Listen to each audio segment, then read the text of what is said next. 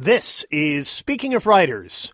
I'm Steve Richards, Delegate Hunter, Campaign Manager, White House Chief of Staff, Treasury Secretary, and Secretary of State. James Addison Baker III played a leading role in some of the most cru- critical junctures in modern American history.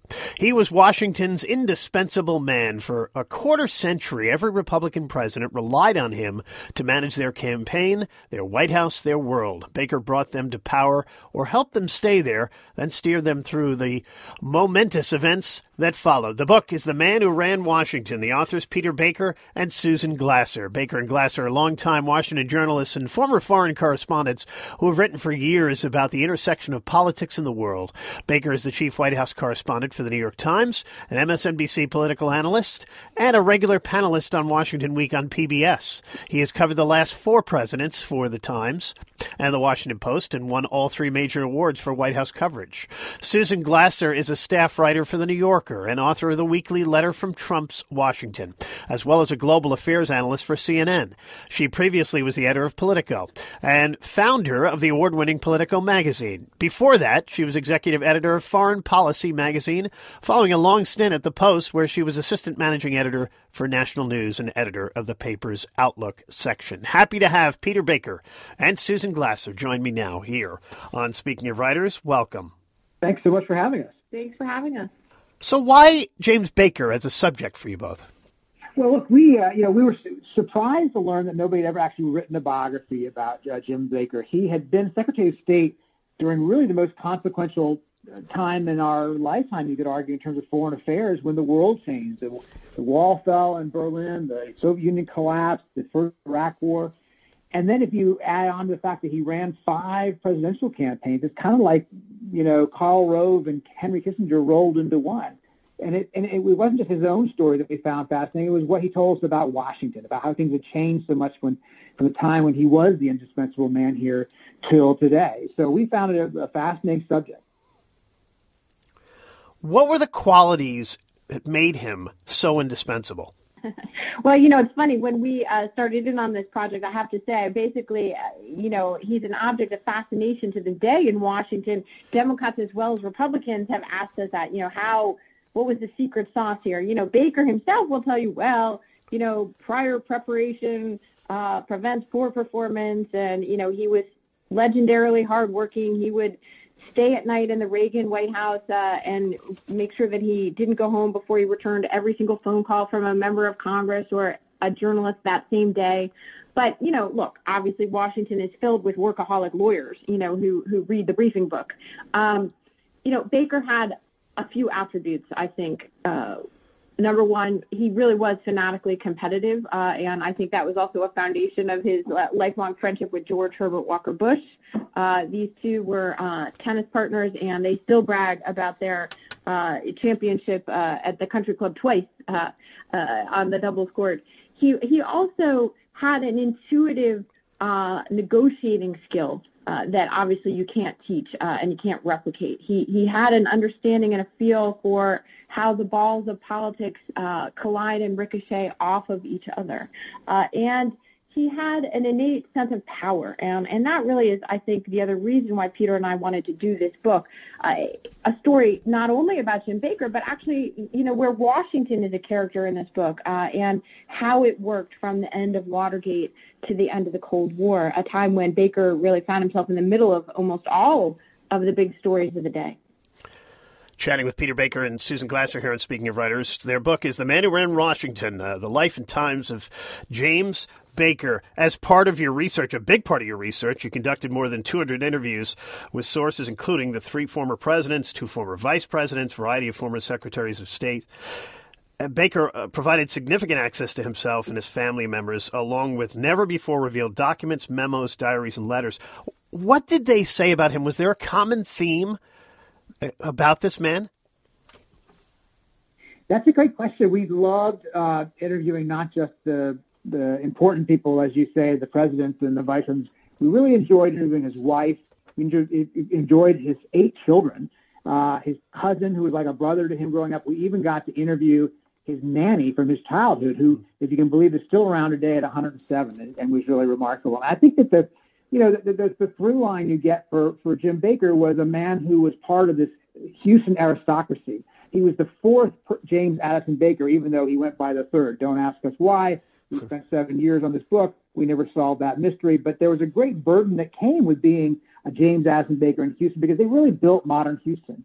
And it was this, he was called a hero son by one of his cousins. He was expected to do great things, but not to be in politics. And that was sort of this midlife career switch because of his friendship with George Bush, as Susan mentioned, and because of the, the death of his first wife. And suddenly at age 40, he's, he's heading into politics. At age 45, he arrives in Washington. And I think it's that, that personal story is something a lot of people don't know. They know about the, the glittering resume, but they don't know, I think, that personal story that was so compelling to us. What was his style of American politics and, and governance? Well, look, that is in some ways, uh, you know, not necessarily an object of nostalgia, but certainly the most striking contrast to today. Uh, he was absolutely a knife fighter in election years, uh, and you know, anyone who brought you the 1988 Bush campaign, you know, right, was was was willing to play hardball. However, uh, you know, what distinguished Washington and in particular Baker in this period was an ability to work across the aisle to get things done, and that understanding that that was the prerequisite uh, for political success as well as just in its own right on policy terms, Baker had an ability uh, to find out what the person on the other side of the table needed and to to get there uh, without it being a zero sum game for that for them to walk away. Whether it was, by the way, you know, Soviets in nuclear arm talks or uh, Democrats in the tax reform uh, negotiation of 1986, where interestingly, he, he really found it easier in some ways to work with Dan Rostenkowski, the Democratic chairman of the Ways and Means Committee, than some of the Republicans in the Senate. And so I think that ability to make uh, uh, deals across the aisle and, and also to understand that there was an incentive to do so, uh, that that was actually a, governing was the goal. Governing was a requirement of the job. It just it feels so different than the world we're living in today. Chatting with Peter Baker and Susan Glasser here on Speaking of Writers. Uh, the book is The Man Who Ran Washington The Life and Times of James A. Baker III. What surprised you the most in doing your research about Jim Baker? Well, I think the, the story we found most surprising and compelling was the, the death of his first wife. Uh, he had met her during college on the beach. They fell in love. We have these in the book. We have these love letters they wrote to each other as young as a young couple. Uh, it's very tender. They had four boys together. And then in her late 30s, she develops breast cancer. And I think it's that story that it, it just kind of runs, uh, jumps out at us because he, he, writes, he writes this letter that's never been published before. I don't think it's in our book to his friend George Bush, telling George Bush that his wife's cancer is terminal. And he hasn't even told his wife, he hasn't told his kids, he hasn't told his mother. The one person in his life he tells is George Bush. And that I think is that shows you the marriage of personal and politics, right? Why is the, that that he and George Bush were so uh, close as political partners? Well, because there was a real friendship there that was forged in a way uh, that you don't see in politics very often. The last people to see Mary Stuart, his first wife, alive outside of the family were George and Barbara Bush.